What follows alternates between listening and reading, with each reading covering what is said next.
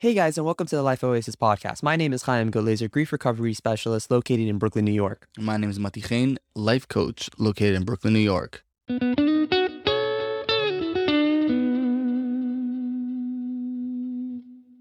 Welcome to today's episode. With us today, what do you want to introduce him for this one? Why don't you introduce yourself? I'm Fitz. If the shoe fits, wear it. You know. My name is Fitz Rabin, and uh, I'm a lover and a liver, Oh yeah. and that expresses itself in all kinds of ways. I practice the craft of stam, writing mezuzahs, on a by now on a pretty limited basis, but I've been doing that for 21 years. I teach the craft in an institution called the Yeshiva Stam, which is great fun. Uh, I coach people to create who they are, to live from that place, and with powerful results that they want to create in their lives. Those are the three big things that I'm up to. Some side things as well. Can we dive a little bit more into that? What does it mean that you help people find out who they are? Poof. You know, that's interesting because what I do with people, there's a magic that's created in the direct experience, in the conversation, and the direct experience that when I'm with someone. It's not something that's replicated when we talk about it, you know? That's the difference between that which is known experientially and viscerally versus that which is, you know, projected and conjecture, projection, conceptualization, knowing about something versus knowing something or being something. So I'll do my best. You know, the words that you used were very interesting. You said to, to, to put more meat on the bone about how I help people find out about who they are. See, I'm very sensitive to the language that people use because the language often kind of betrays, it kind of exposes a, a whole orientation that they're inside of like a frame of reference or a, world. So it's not being technical or or like people say, oh, it's just semantics. It's not just like like pop psychology and positive theory, like you use different language, although there might be value to that too. It's more that when we speak, we actually this the spoken word is like that which emerges into expression. It's that which is explicit, but there's always that which is kind of implicit that which kind of fuels or vivifies that which was spoken. And that's what I mean by the orientation and the context, like kind of the world the person's in. It's not necessarily being emerging into a spoken word, into expression, but it's really fueling it all. I guess in a certain way you could think of it like like in a book, there's there's content, right? There's words on the page. And you know, most people you, you open the book to read what's written on the page.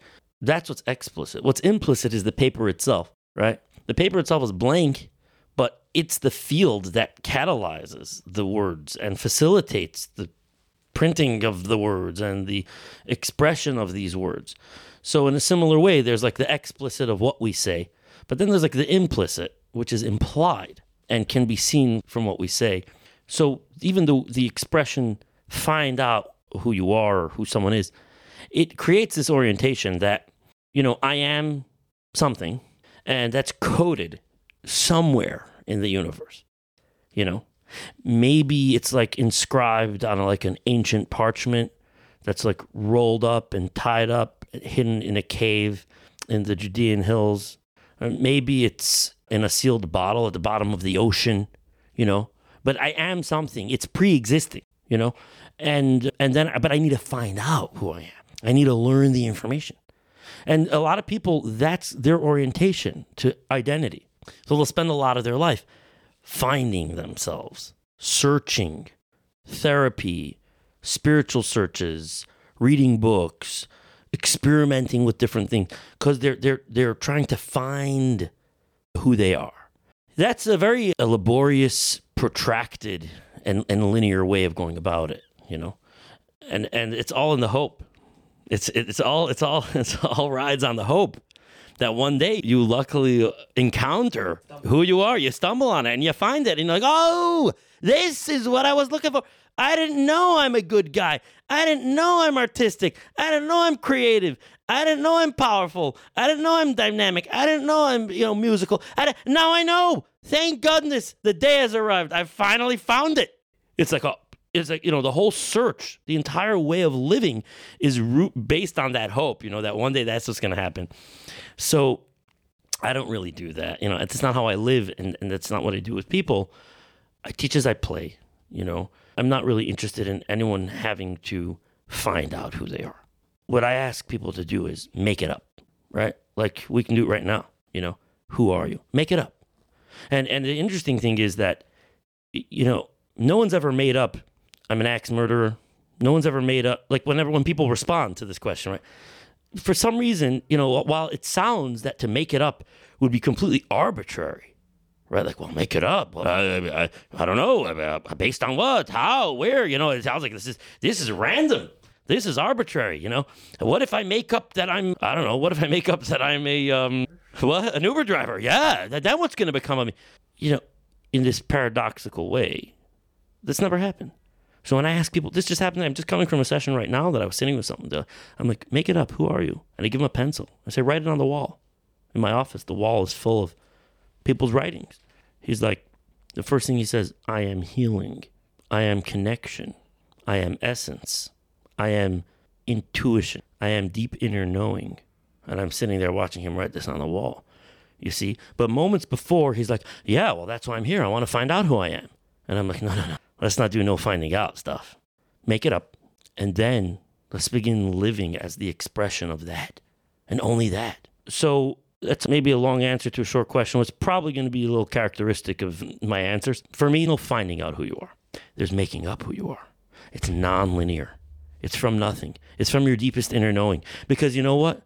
Everyone knows deep down who they are.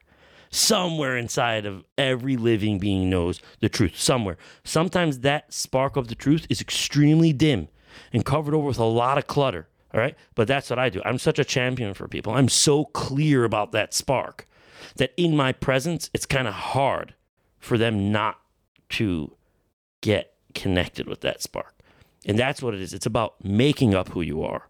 It's about creating who you are. It's about daring to articulate and speak and write on that wall who and what you are, right? Because most people know. They're just afraid. They're afraid to say, I'm a writer. They're afraid to say, I'm a public speaker. They're afraid to say, I'm a musician. They're afraid to say, I'm a successful shliach. They're afraid.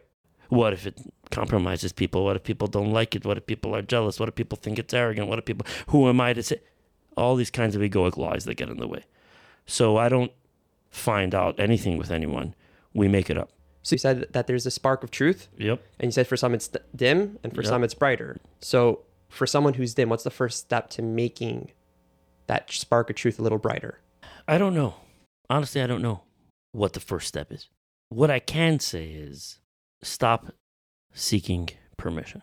I don't know if that's the first step, the last. I, I don't know. You know what I mean? I don't have it in my awareness like a like a checklist, like a first, second, third step. Stop asking permission. Most people, and the truth is, by the way, I'll be perfectly honest. I don't really know anything about most people. There's seven billion of them. You know, for me to know something about most, I'd have to know something about three and a half plus one billion people. I have no idea about most people. And that's important to me, by the way, because by owning that I actually don't know anything about most people, it keeps me open so that when some new person interacts with me, I'm open. I'm not like, oh, you're one of most people, you know, like, oh, you're most people. No, no, I don't know anything about most people. So that's not just an anecdotal thing that I'm saying that technically I don't know anything about most people because I'd have to know things about billions of people to know something about most people. It's also it's a it's a state of being. It's a choice to let go of the positionality that I know something about most people so that I'm not bound by a particular profile that I automatically project onto the person and rather I stay open. So let's leave most people out. But it seems that a lot of people they're looking for permission. Permission from the world, permission from the community, permission from society, permission from their friends, permission from their parents, permission from their therapist, permission from their rabbi, permission from their coach, permission from somewhere outside of their own self to dare claim that little spark, to dare dust off some of the dust that's covering it over, to dare excavate and clear out the garbage. You know, it's like, oh, I need a permit from the city to do that uh, construction job, you know, that demolition, that excavation. A permission. Who gave me permission? Stop asking for permission. Stop waiting for permission. Because the whole idea of permission just creates a world where your power is outsourced and elsewhere. And, and that's just a lie. It's just a lie. You know, I think we're, we're all divine. That spark is a spark of divinity. Divinity, we talk about God and we talk about God like in the most essence way as mitzi musai. He's made of himself, which of course makes absolutely no sense in linear logic. Because if how could something make themselves? If they existed to make themselves, then then they had a, then they already made themselves. It's impossible. It's a non-linear possibility. It's a possibility that lies outside of the domain of ordinary thinking, ordinary logic, sequential thinking, you know, Newton's paradigm of causality, this causes that, causes that. So the essence then of divinity, the essence of the, if I can say, of the divine phenomenon, okay, and everything is an expression of that phenomenon, right? Is that it's it's permissionless. It, it its power lies in itself, of itself, from itself to itself. So that's what I can say. Anyone who wants to expand on that spark, allow it to shine forth and radiate in their awareness, in their consciousness, in the world. Stop asking for permission because to ask for permission is to violate the fundamental quality of that spark, of the fundamental quality being permissionlessness, the fundamental quality being mitzi the fundamental quality being that it has everything it ever needs in and of itself. So you begin to bring it forth by dropping the idea of permission. That itself actually begins to bring it forth, begins to have that spark occupy more of one's own awareness.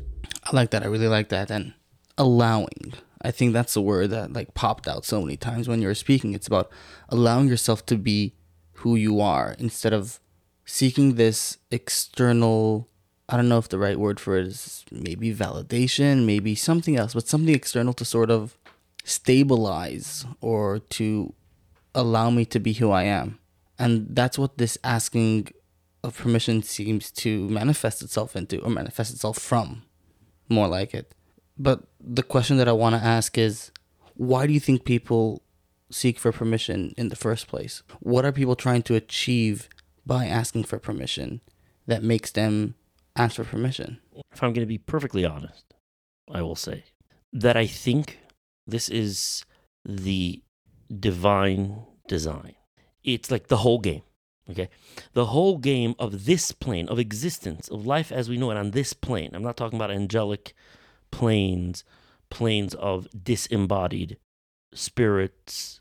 This plane, particularly on this earthly life, which is, I think, fair to say that it's the most uh, prone to duality, to illusion to distortion, the most confined in time and space. I think that's like the whole game. The game is that our spirits show up over here and we arise over here on this plane.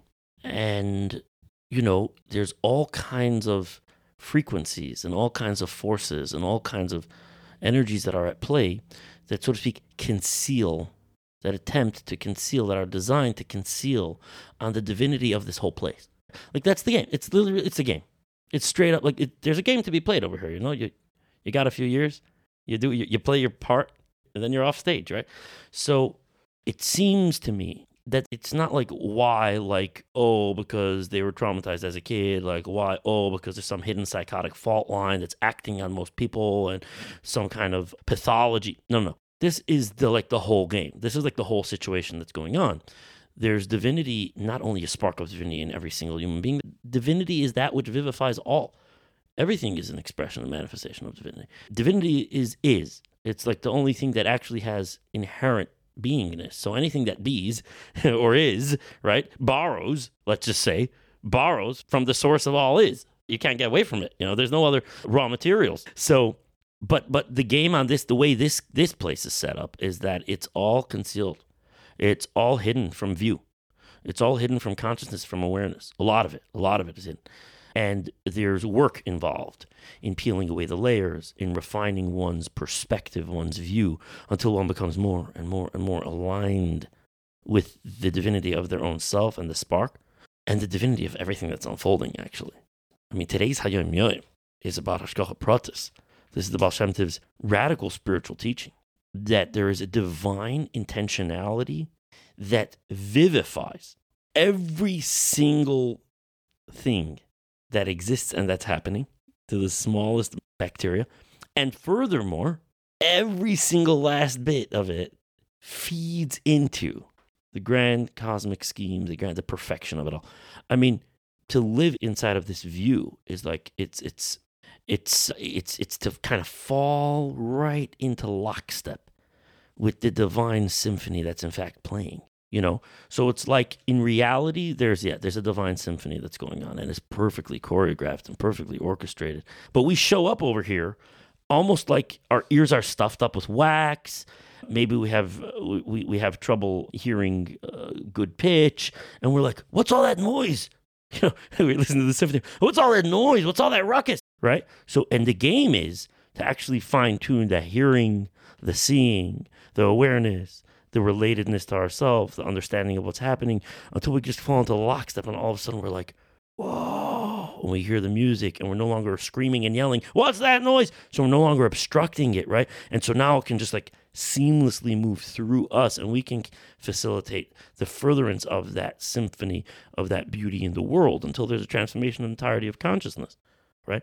So that's my my my understanding. My understanding has come to be it's not a problem. It's the setup. So basically, throughout everything that you were saying, which is extremely powerful, and it's and it's also so true.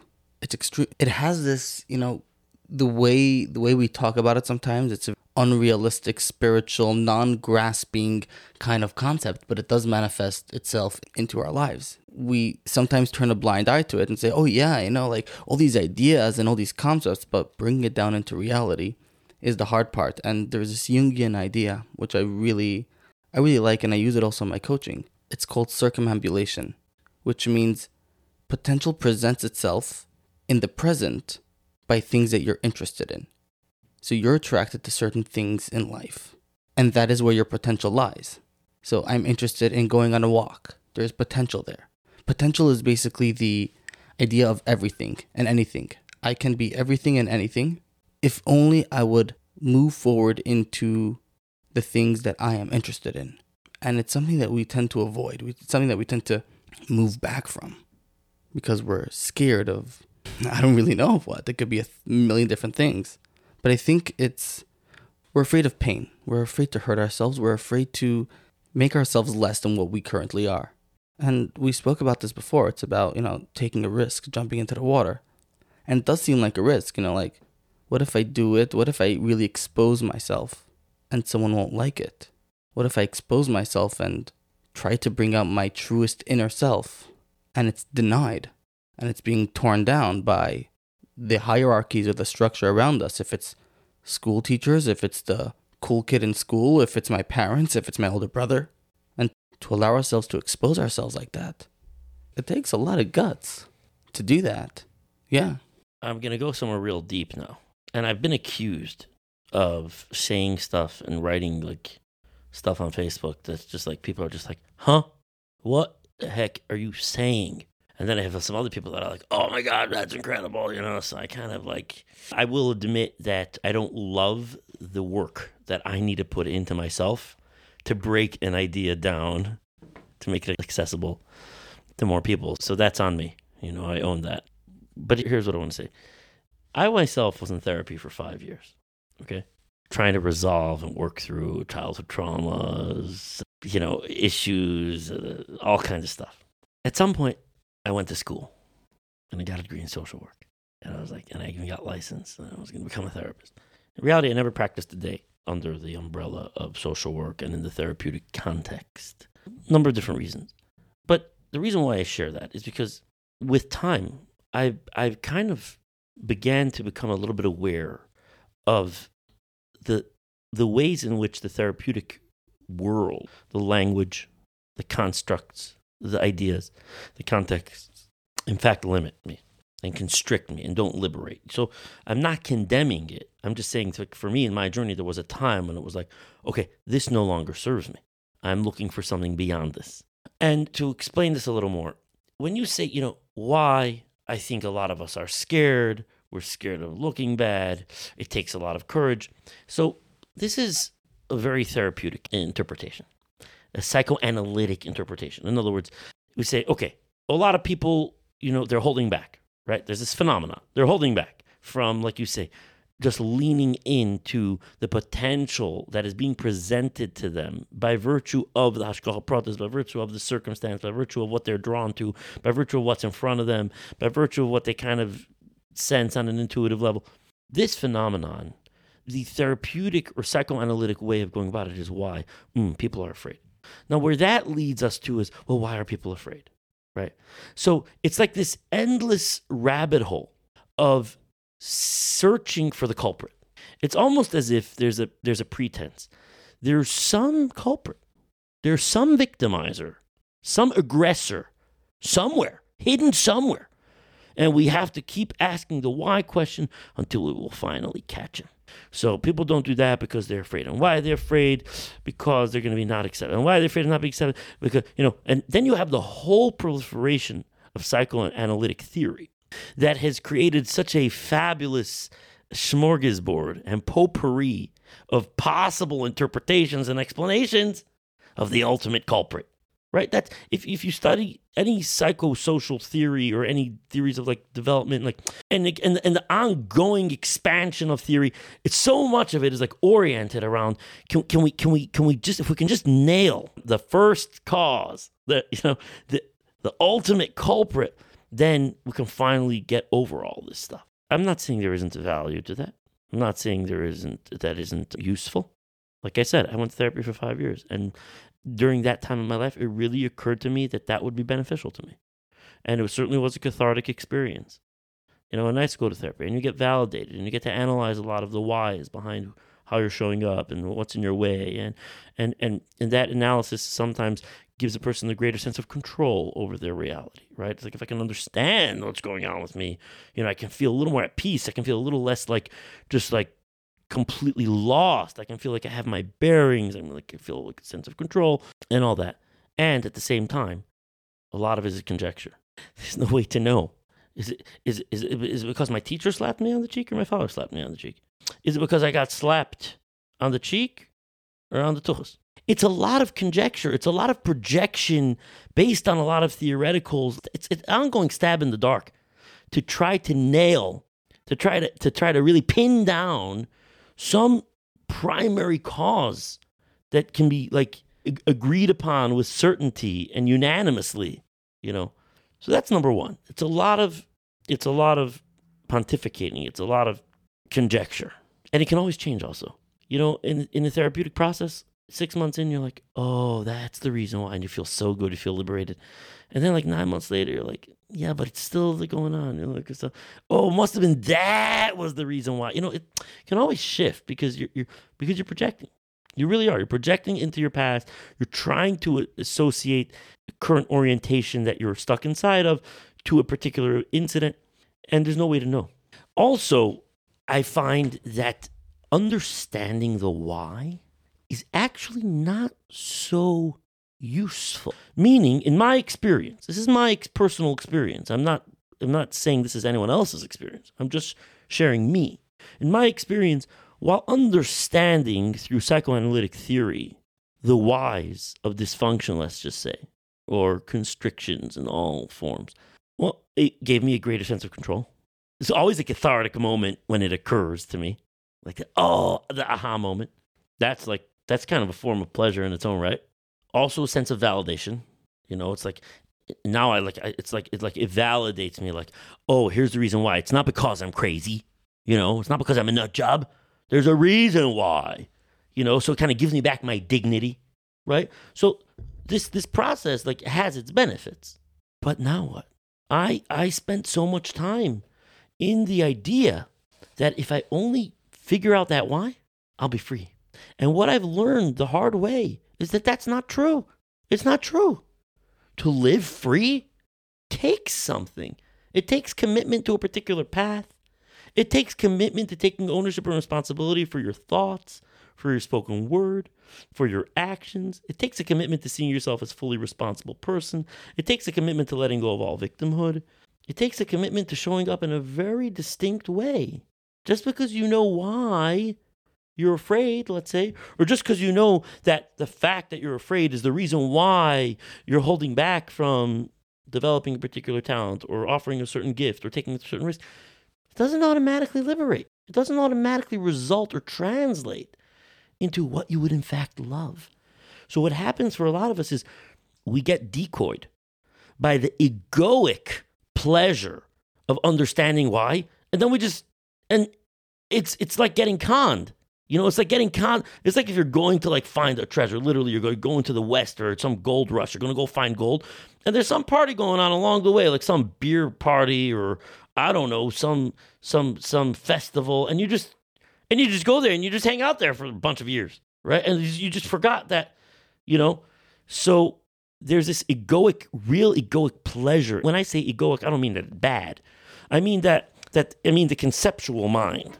The conceptual mind loves knowing the why, loves analysis, loves understanding, needs a sense of control. That's what I mean by the ego. I mean by that that that experience of ourself as being separate from the source and needing control and needing the understanding of things you know and everything that comes along with with with analysis and and and the functions of of of leveraging concept and mind and linear thought and logic but it's a cheap payoff it's it's it's like a it's like a fake messiah you know it's like what do you really care about knowing why you're not bringing forth who you are knowing why that spark is so dim and covered with clutter and you haven't yet you know removed or just being who you are and the two are not the same process. The two are not the same process. That's what came up for me.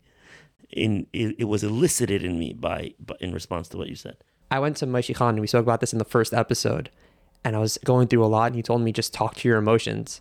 And I remember thinking that's the most insane thing you could tell a person. Sit by yourself and talk to your emotions. And then I stopped and I'm like, oh my God, I sit down every single morning and I meditate and I t- and I'm talking to my brain maybe I'm crazy or maybe maybe just everything's crazy. Maybe everything right has to be crazy for it to be right. Sign me up. Sign me up. Yeah. In order for things to be right, they have to be crazy.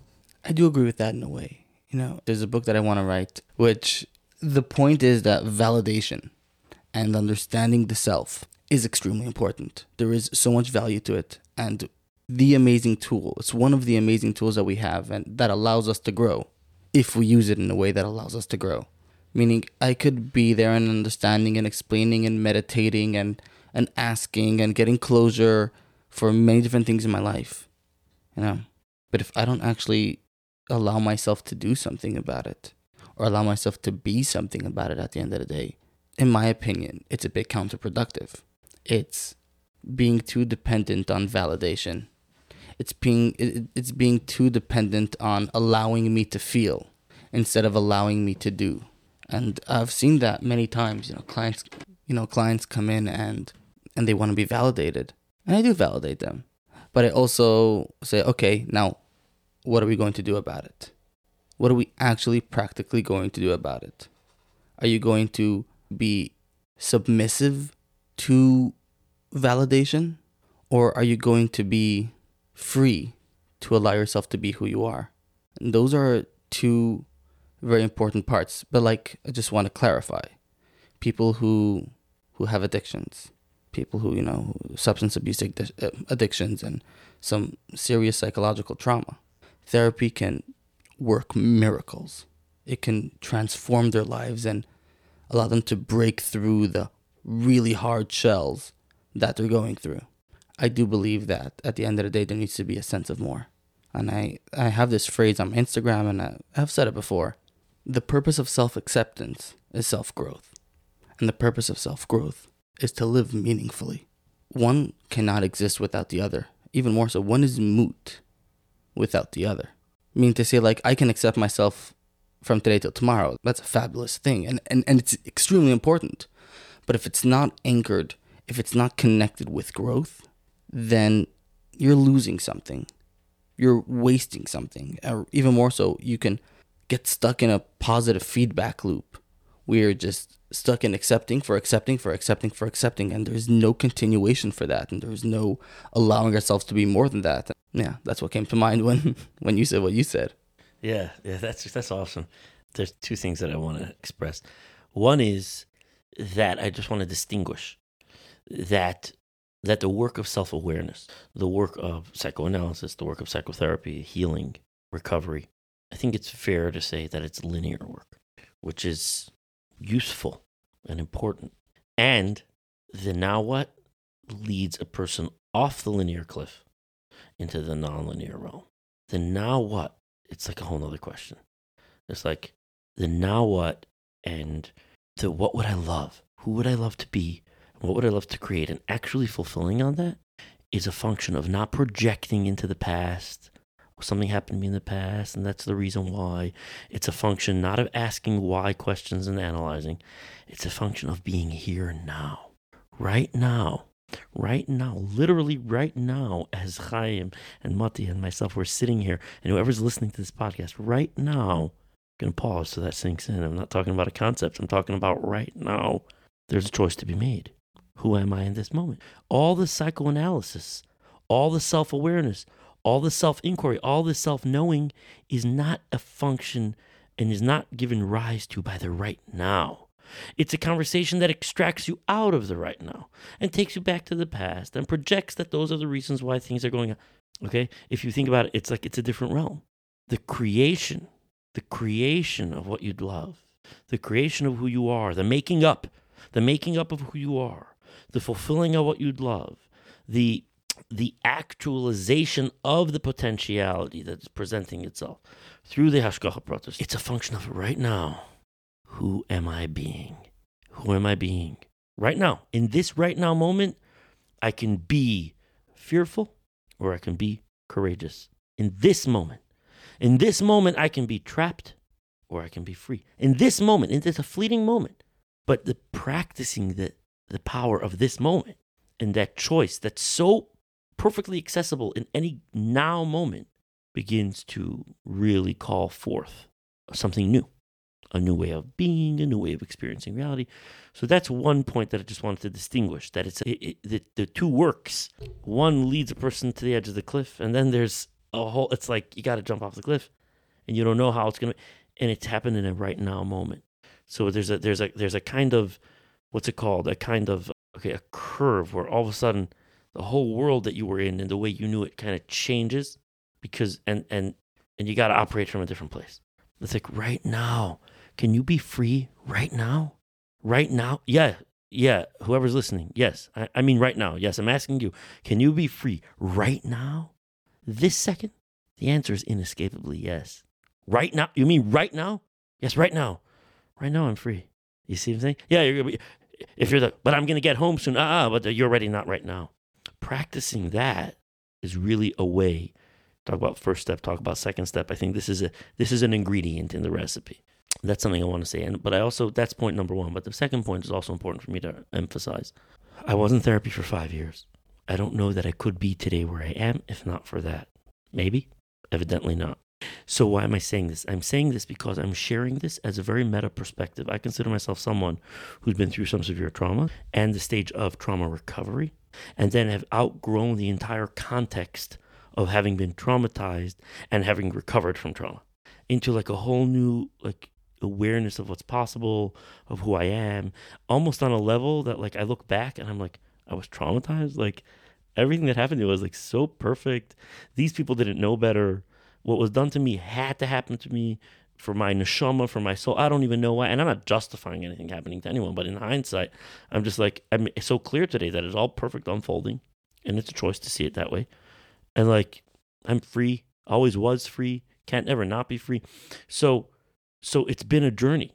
And the reason why I'm emphasizing this is because it's very hard for someone who right now sees themselves as a trauma victim, as traumatized, it's very difficult to hear. It can feel hurtful and offensive and violating to hear anything that speaks to the constraints of that whole paradigm, the constraints of the paradigm of psychotherapy or psychoanalysis, in general, the linear approach to things, the healing approach to things can be very threatening.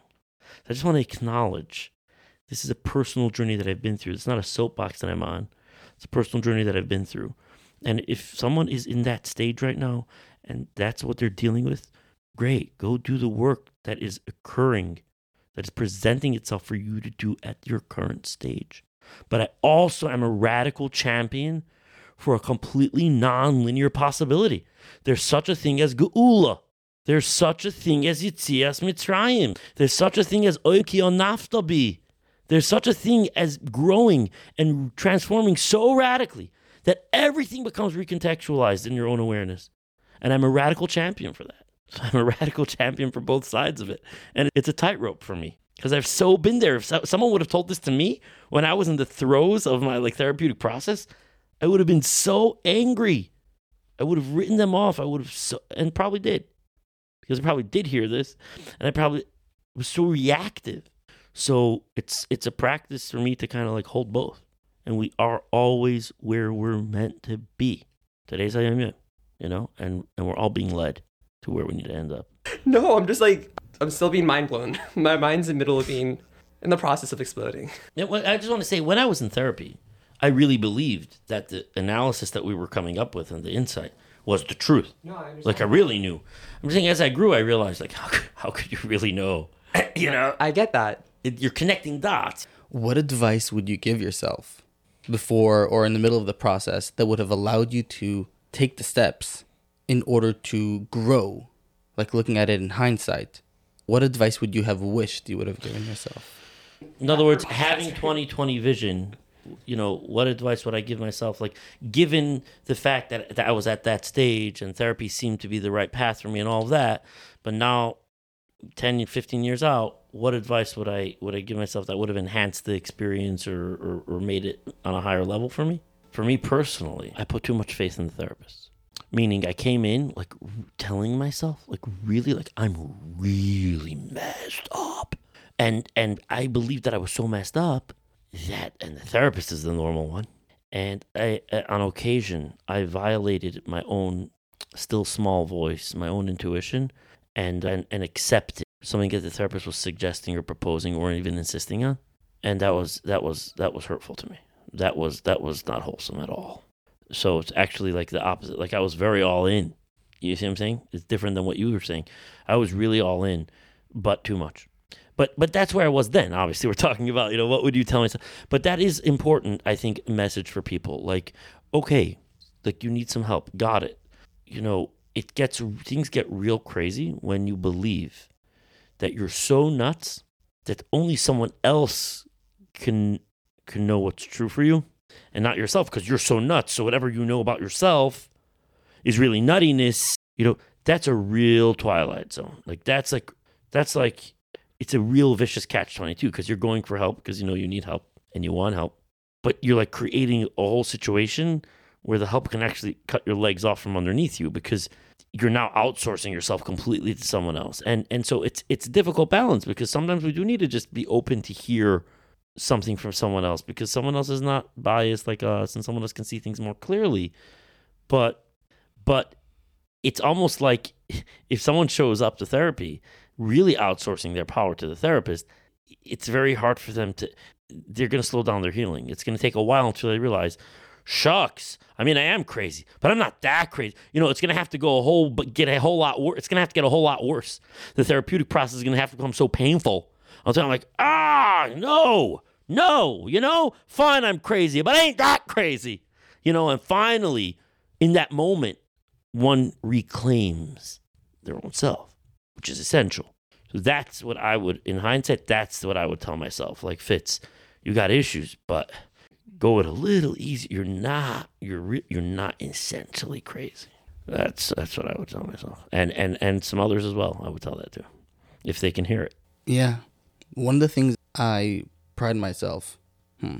One of the things that, in my opinion, is extremely important in in my coaching is that once we finish a four month package, four month commitment, a four month relationship, we take a break. And sometimes a client really wants to continue. He's like, listen, we just four months, we're we have so much progress.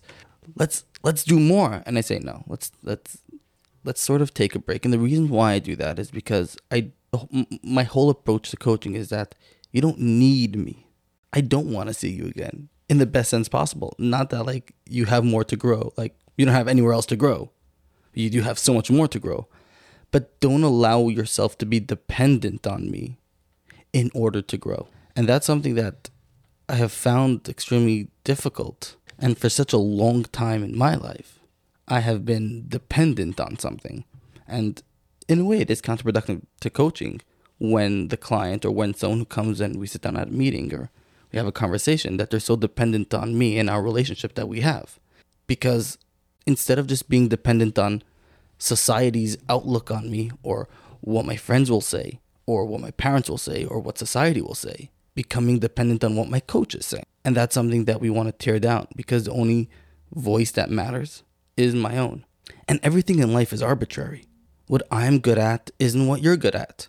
And that's okay. That's great. You have a better vocabulary than me. You play guitar better than me, but I am better at writing. Doesn't mean that one person is better, like black and white. Am I better than him? Is he better than me just because I get advice from someone? Does it mean that he is more intelligent than me? Well, let's start defining intelligence. Let's start breaking it down. No, no, no. Black and white. Who is better? Do I need you in my life in order to enhance my life? That whole approach is, it just gets you stuck in that loop. And it's toxic. And it's, again, it's a whole element of being dependent on something. And hopefully, God willing, we're going to break out from that. I just want to say on the point that you just made, a book title. The book is called If You Meet the Buddha on the Road, Kill Him. It is a phenomenal book for anyone who's in a helping relationship, any client of therapy, coaching, mentorship, whatever. It speaks to this point. It is a really beautiful book and helping really distinguish how what we're really all after is the discovery and the experience of the self, of the divine spark that's you. And there's there's a way to hold that awareness, you know, as we go into those relationships. There's a great book. If you meet the Buddha on the road, kill him. You know, the title is a giveaway in its own right. You know, and it's interesting because the Rebbe really pushed for this. You know that famous story where the woman comes by there and said, "Bring Moshiach Rebbe. We need you to do it. We need you to do it." And the Rebbe's like, "Well, if I'm the Rebbe, I've spoken. You're gonna do it, and you're gonna do it, and you're gonna do it." You know, a lot of people hear that as a demand, as an expectation. What the Rebbe is saying is, don't outsource your power to anyone else. Start getting who you are. Start living from that place. That will do the job. That will do the job. That will create some transformation in this in this place. This conversation is just epic in itself. And towards the end of every episode, while we wind down, at the end of every episode, we ask a couple of questions. So the first one that I would like to ask you is if you were interviewing yourself right now, what question would you ask yourself and answer it? All right, let me think. Let me go deep on this. If I was interviewing myself right now. Wow, an interesting question.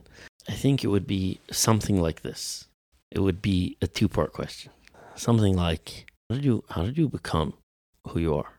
And the second part question would be, do you like do you think that like the way it comes is is it normal? But what I mean to ask is like is it really like you think it's like possible for like other people? Because like like do you see it as a, like a realistic possibility for people.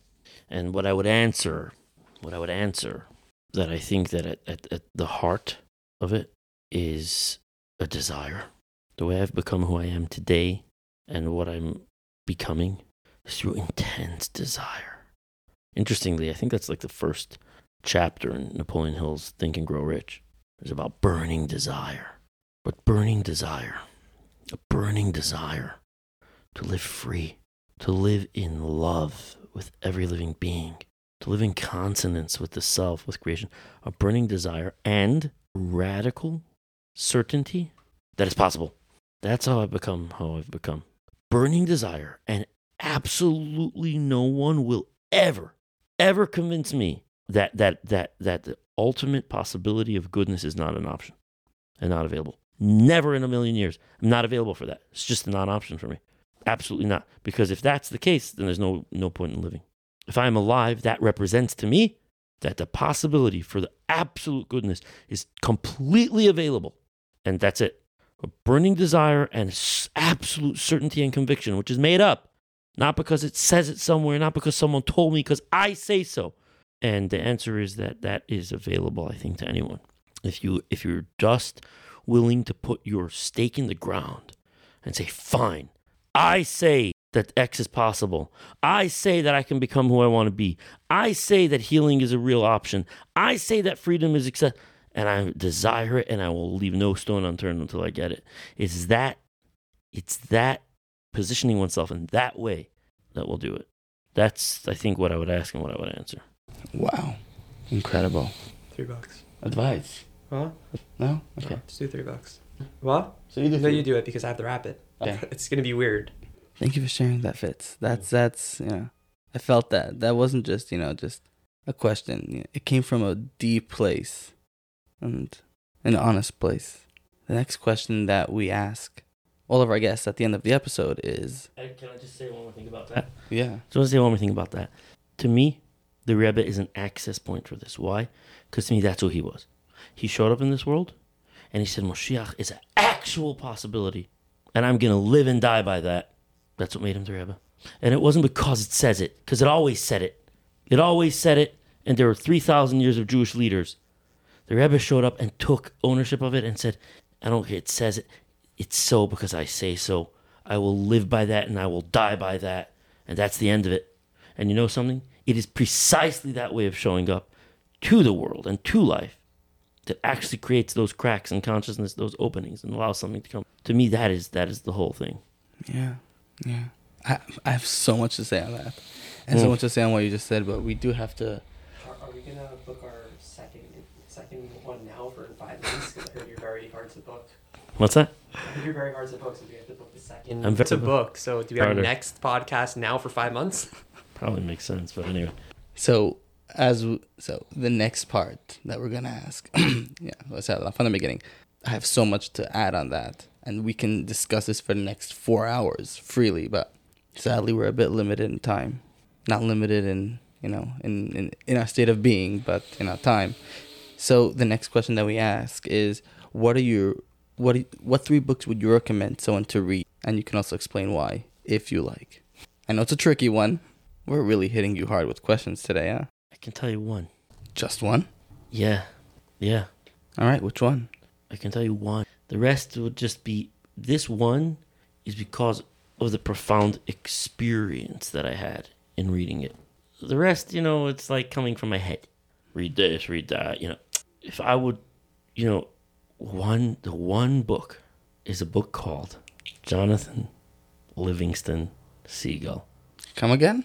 The title of the book is Jonathan Livingston Seagull. Okay, explain. I'm not going to explain anything. the why explains it. No, the why you'd recommend that. Yeah. Hopefully, it should explain a little. Well, but I, the reason why I, that is my one book is because of the the experience that I had reading it, and that's my why. You want to share it? So now we're gonna have to just get the book. It's a short book, super four chapters. Hmm. What is it about? What's the idea? It's the You genre. can you can you can you can find that on YouTube. You can you can it's easy. Hmm. Jonathan Livingston Seagull. Someone asked me what's the book, the one book, the book that I would recommend.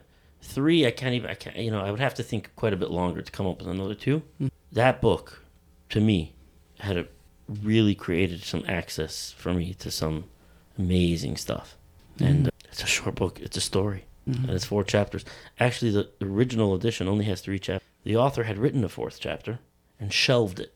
Okay, forty years later, in 2012, he unearthed that fourth chapter that he had forgotten about and actually published it. So if you buy the book today, you know the latest editions, it has the fourth chapter, which is extremely, extremely potent and powerful. Uh, but the first three are epic, and and the fourth is, is amazing. That that book was very, very profound for me. It might not be profound for you. It might not be profound for people who read it. You know, I can't. It was that's just me. But that's that's the book that I recommend. I'm I'm a very experiential person. I'm, I'm bright, but I I, I I I want to experience life. I want to experience vitality. I want to experience the moment. I want to experience love. I want to experience relationships. I want to experience the divine. So that's why I don't have like you know. That's why I don't want to just you know recommend books like I'm some expert on something. I want to suggest a book that that to me was an experience. Hmm. Hmm. Pause it for a second. Other books are too controversial. Recommending only one book, also breaking the rules and also keeping us in the mystery. Oh, that's great. That is sweet. I think that sums up who you are. Kind And, let me just think for one more minute if there's some other book that comes to me. I mean, we do have. How long do we have left? Six minutes. Six minutes. All right, because then we do a rapid. Okay, let me just say one more minute. All right, because the rapid is the most important part of the podcast. Uh, That's it. That's what comes to me. All right, awesome. Thank you. Thank you for sharing that. You're welcome. But can I say one more thing? I'll be honest. The answer there's so many books in the world, right? It, it's impossible to me that God is on the other side of, you know, learning books. It's impossible. God must be here, and and, and that's that's something that I live by. You know, sometimes people worship books as if the answer is on the other side of information.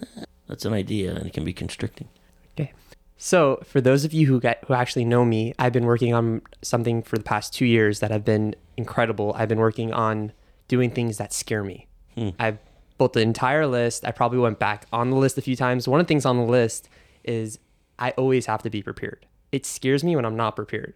So I started with the rapid questions, coming to podcasts unprepared with rapid questions, even though I should have been prepared. First time I forgot, and then it scared me, and I was like, you know what? Let's work on this fear. So I really wrote these like middle of our conversation. Basically, five rapid questions. You just have to answer the first thing that comes to your head. First one: What's more professional, cardigan or suit? Suit. Best advice you ever given? Love yourself. What's the worst part about being a redhead? Ah! Oh gosh. Oh, I don't know any worst parts about it. That's a funny one. What's the most relaxed place you've ever been? In a Airbnb, most I don't know most, but this is pretty. This is up there. In a particular Airbnb in Phoenix, Arizona, in November. And last one is city or mountain? Mountain. Thank you so much, Fitz, for coming. This was such an incredible thing. Thank you for just being here. Thank you for sharing what you shared. We really appreciate that. I'm grateful that you invited me. I'm grateful for the opportunity to share with myself. I'm grateful for you receiving me. And for anyone who listens, you know, I'm grateful for your listening, for receiving me. And I love you. And I bless you on this very day. That's it. Thank you so much. And have a great day.